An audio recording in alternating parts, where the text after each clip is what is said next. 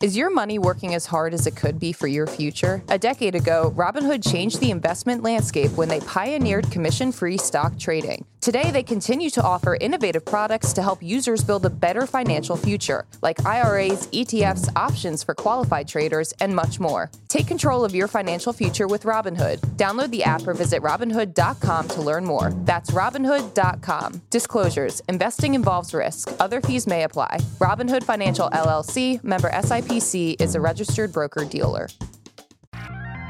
Good morning, Brew Daily Show. I'm Neal Freyman. And I'm Toby Howell. Today, loose bolts, warning lights, tumbling stocks, the fallout over the open door Alaska air flight is just beginning. Then you quite literally will never guess which city Zillow crowned as its hottest housing market of 2024. It's Tuesday, January 9th. Let's ride.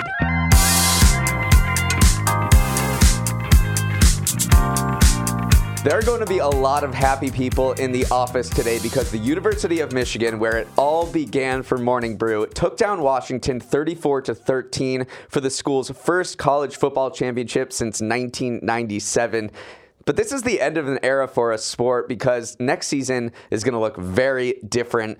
The college football playoff is expanding to 12 teams, and conference realignment will further obliterate any concept of geography. Among the changes, Michigan and Washington are going to be Big Ten rivals. The University of California is joining the Atlantic Coast Conference, and the Pac 12 will have just two teams. All right, being the Pac 12s. Positives about the game it started at 7 30, which was nice. You finally got to go to bed on a reasonable hour. Negatives about the game, it was kind of boring and there was a bunch of holding calls. Also, I am putting I'm officially putting myself forward for candidacy for a new college football team to support. I went to schools that didn't have a college football team, so I don't really have any allegiance. So if you want to send in an email, if you want to post on social media, kind of recruiting me, wow. I'm a free agent.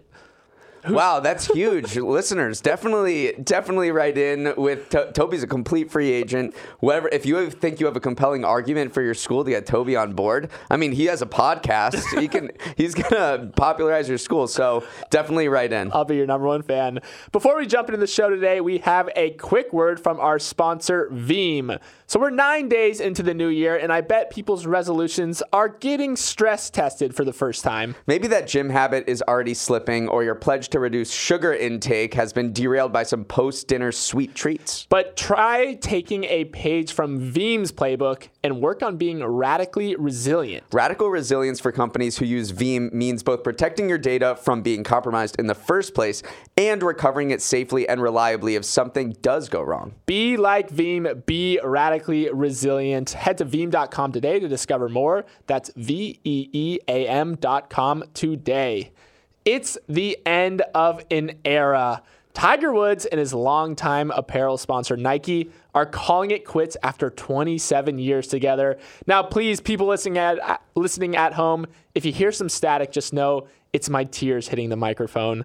Tiger and Nike are as synonymous with each other and excellence as arguably any athlete outside of Michael Jordan. From the famous red shirt he dons every Sunday of a tournament to the iconic shot at the Masters where his ball perched on the edge of a cup and flashed a Nike sign at a breathless nation before falling in.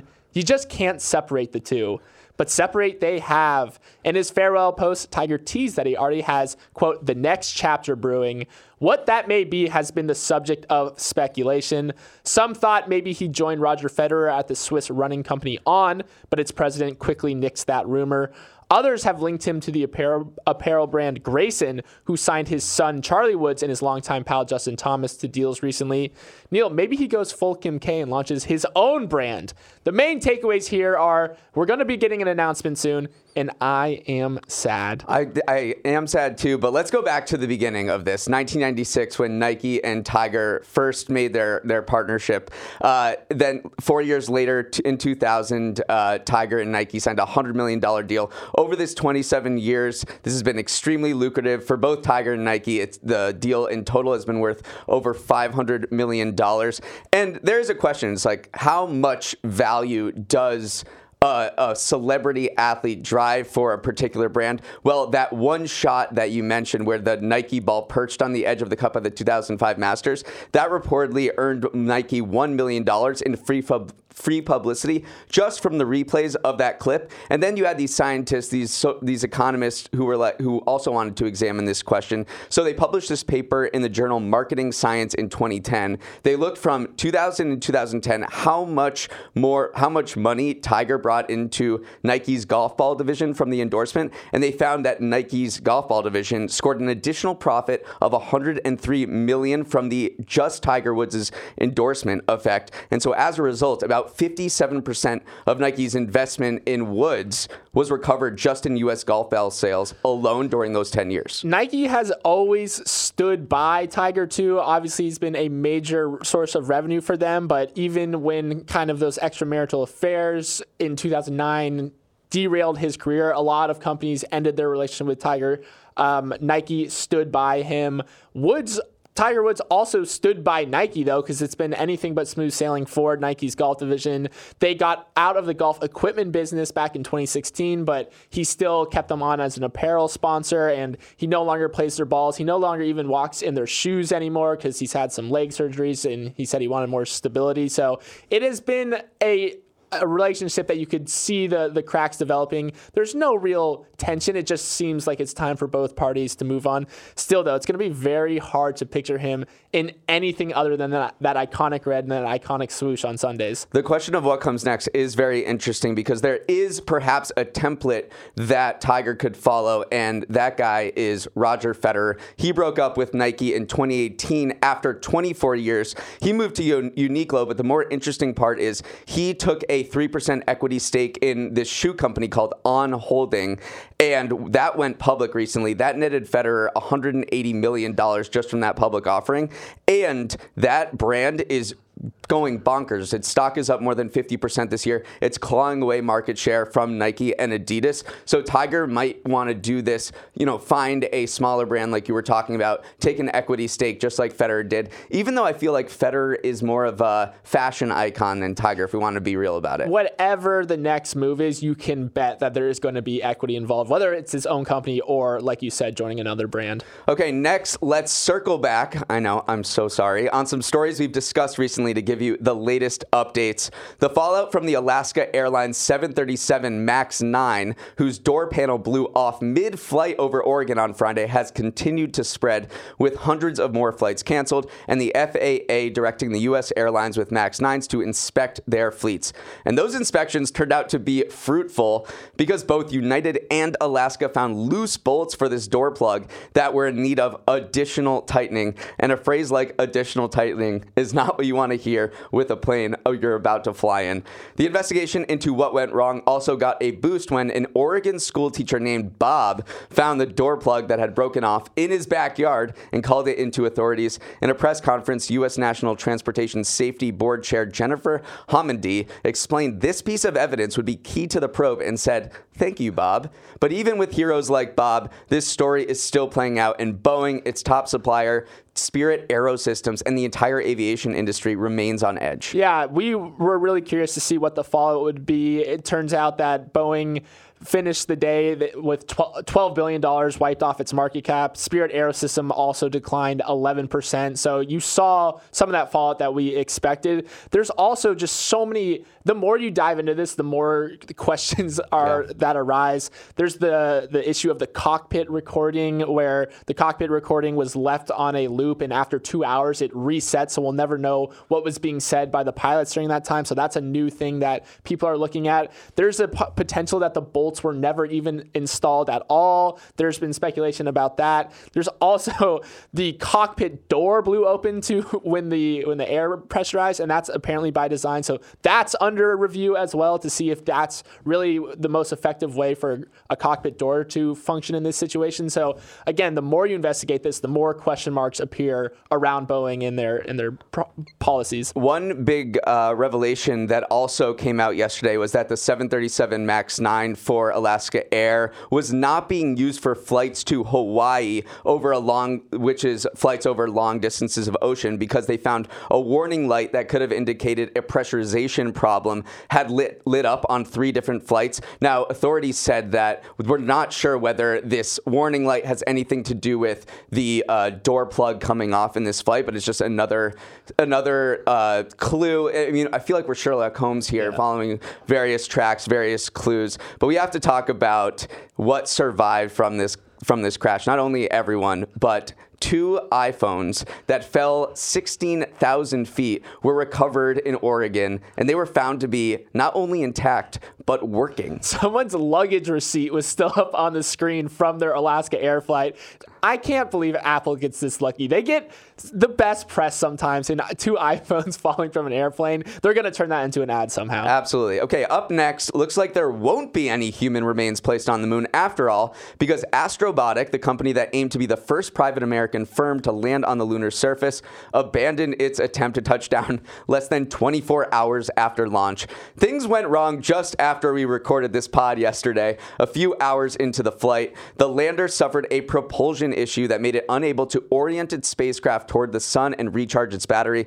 The company eventually did get the lander facing the sun, but a fuel leak was messing too much with the thrusters, and it said a soft moon landing was impossible. It's certainly a setback for what would have been the first U.S. spacecraft to touch down on the moon since 1972, and Astrobotic probably has a long lot of frustrated customers whose cargo it was carrying, including the human remains it was supposed to deposit on the moon. But if we needed another reminder, rocket science is hard. We jinxed it, Neal. We absolutely tagged it. We said it was going to be the first one since the Apollo missions. But yes, these things happened. Soft landing in the economy, I guess, is easier than soft landing on the moon. I had to.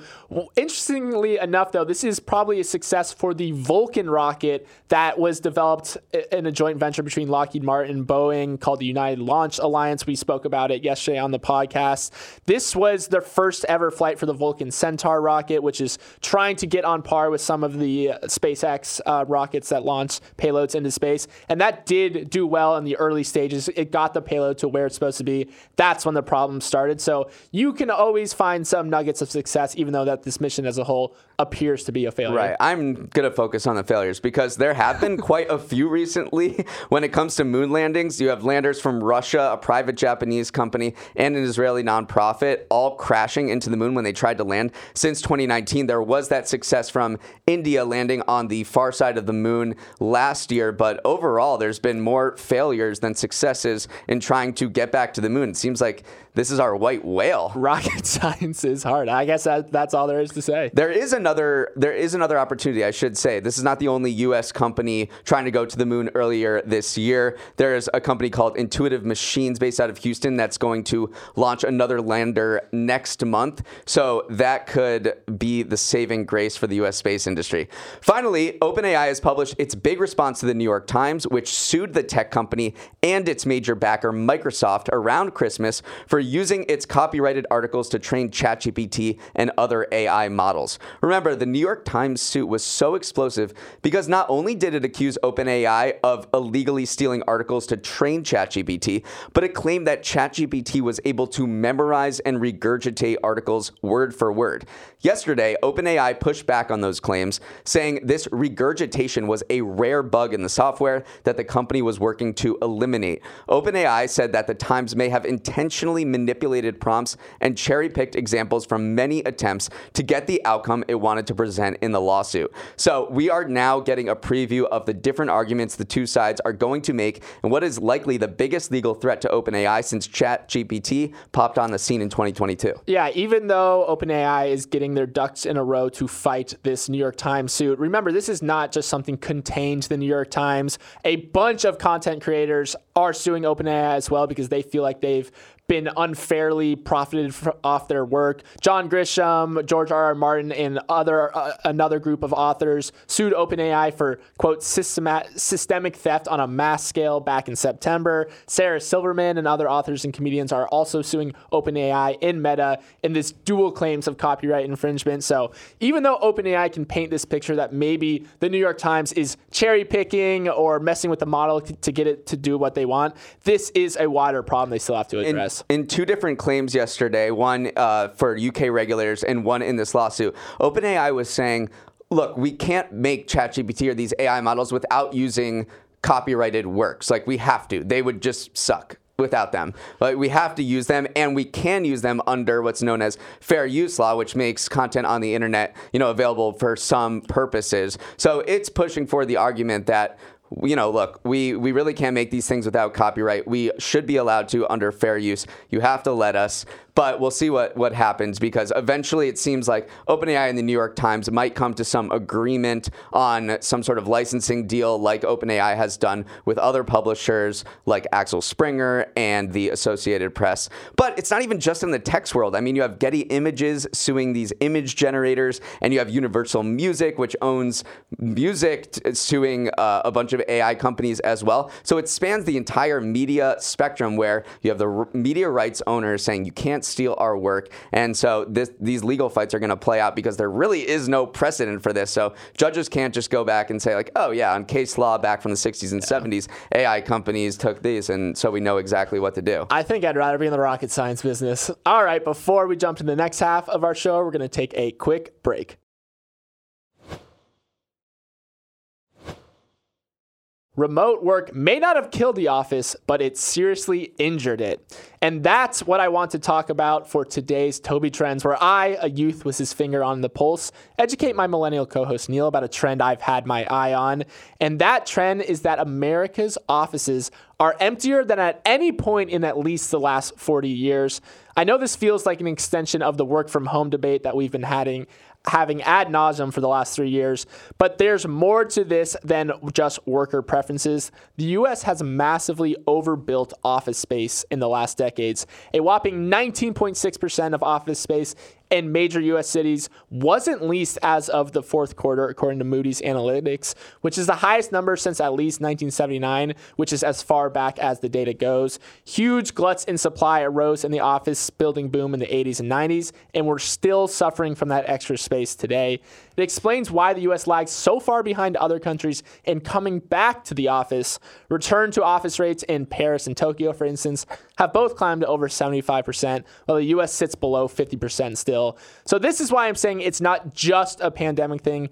Other countries are back in the office, but we're sitting here with lower than expected rates and way too much office space. Right. And it's because the office space that you're talking about is old, and companies that are going back to the office do not want class, what's known as like Class B or Class C space. They want the Hudson Yards of the world, the super flashy modern buildings, because they also have a smaller footprint because of ch- changes in the way offices are designed. We've moved away from the Mad Men right. style. Everyone gets their big corner office. I mean, I'm just sitting there with you plebes here in the office because we have an open uh, we have an open space. So you need less footprint. You want a more modern design, a more modern building to attract employees because if you're going to ask employees to come back to the office, you better have some good stuff for them. So that so this whole thing is conspiring to this massive glut and it is really really shocking to see how different the American experience is than Europe and in Asia where more people are going back to the office now than they were during the pandemic. Yeah.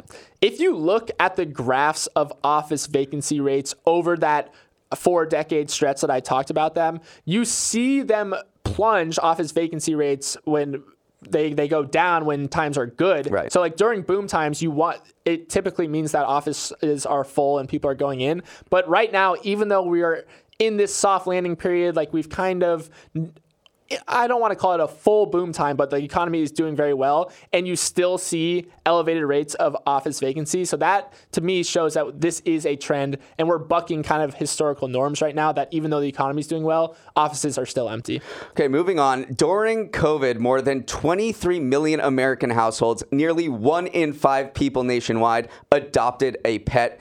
Now, as they head back to the office, maybe, and face higher expenses, they're returning those pets overwhelming shelters. A recent article by Bloomberg explained that animal shelters are in crisis mode right now, with stray dogs taken in rising 6% from January to November of last year and jumping 22% since 2021.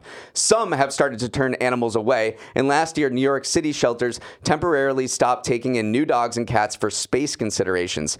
There are a lot of factors that explain why people are returning their pandemic puppies, but here are two that I think are most powerful. One, after years of COVID rules cramping their influence, landlords are reasserting themselves and have reinstated new rules on pet ownership that had gotten lax during the pandemic years. Second is the cost of keeping a pet has just become too great for many people during a period of high inflation. Dog owners paid an average of $344 annually for veterinary visits, $354 for food, and $315 for boarding in 2022, according to the American Pet Products Association. Toby, it looks like the great COVID pet boom is behind us with disastrous effects for animals and shelters. Right. The disastrous effects are so many people still want dogs. Like the U.S. pet population jumped 6% in 2020, 4% in 2021. Historically, it's grown around 1% annually. So we definitely saw these outsized jumps. And now people are coming to terms with the fact that, yes, it is expensive. You might not be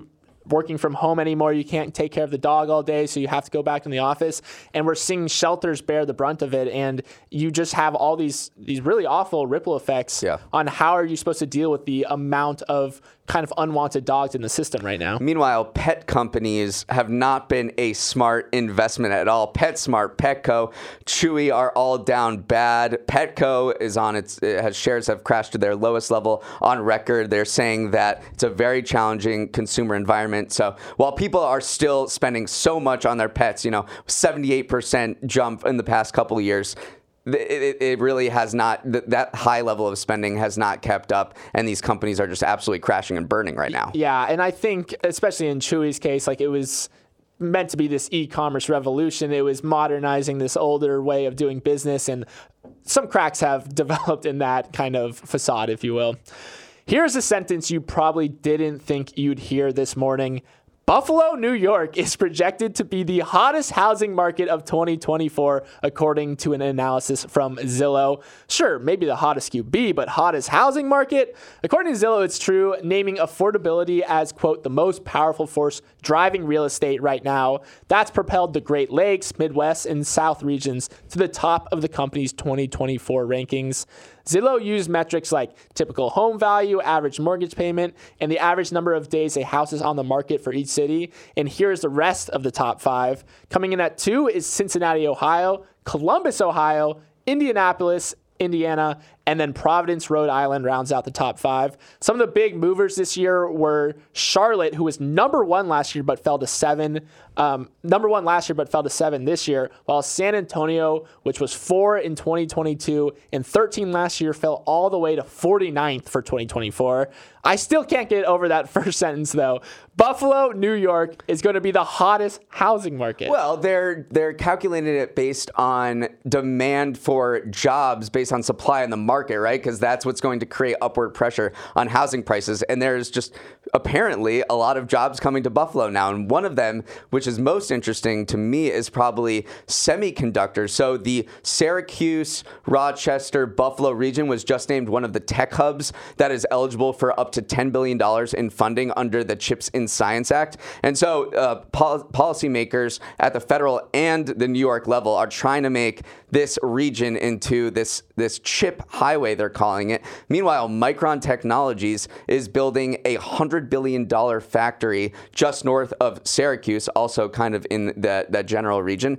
Uh, and that's going to be the largest memory chip factory in the country. So there's a lot of money, especially in chips, going into this area. So, I, you know, Buffalo, uh, it, the houses are affordable now. Maybe if you are living in New York City or, uh, or another place when we haven't seen an inch of snow in two years, you want some snow, we'll go to Buffalo, which gets 133 inches of snow every winter. I'm sure they still play pond hockey there. So I, you know, I can understand why this is happening because you know there are other hot housing markets. This is not saying this is the hot, this is the best housing market in the world. This says this is the one that's not maybe this is very affordable now, but it's one that's going to pop over the next year. Yeah, when you start piecing the puzzle together, you do see why Buffalo made on top. I don't know if that 100 plus inches of snow stat is going to do anything for their tourism board. We've talked all about how the people are going to southern states yes. in the south, and now here we are saying, "Hey, 100 inches of snow and some pond hockey. Still, still a good way of life." Okay, we have to wrap it up there. But before I shout out our team behind the scenes, we want to try something new and close out our show with one thought you may want to focus on over the course of the day, so you can be your best self.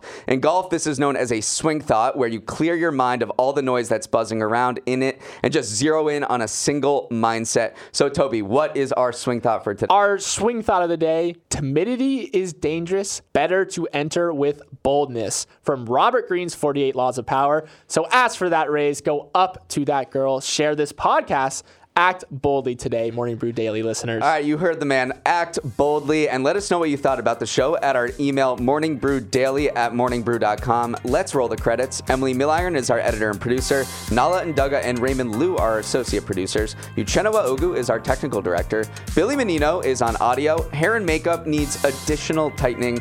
Devin Emery is our chief content officer, and our show is a production of Morning Brew. Great show today, Neal. Let's run it back tomorrow.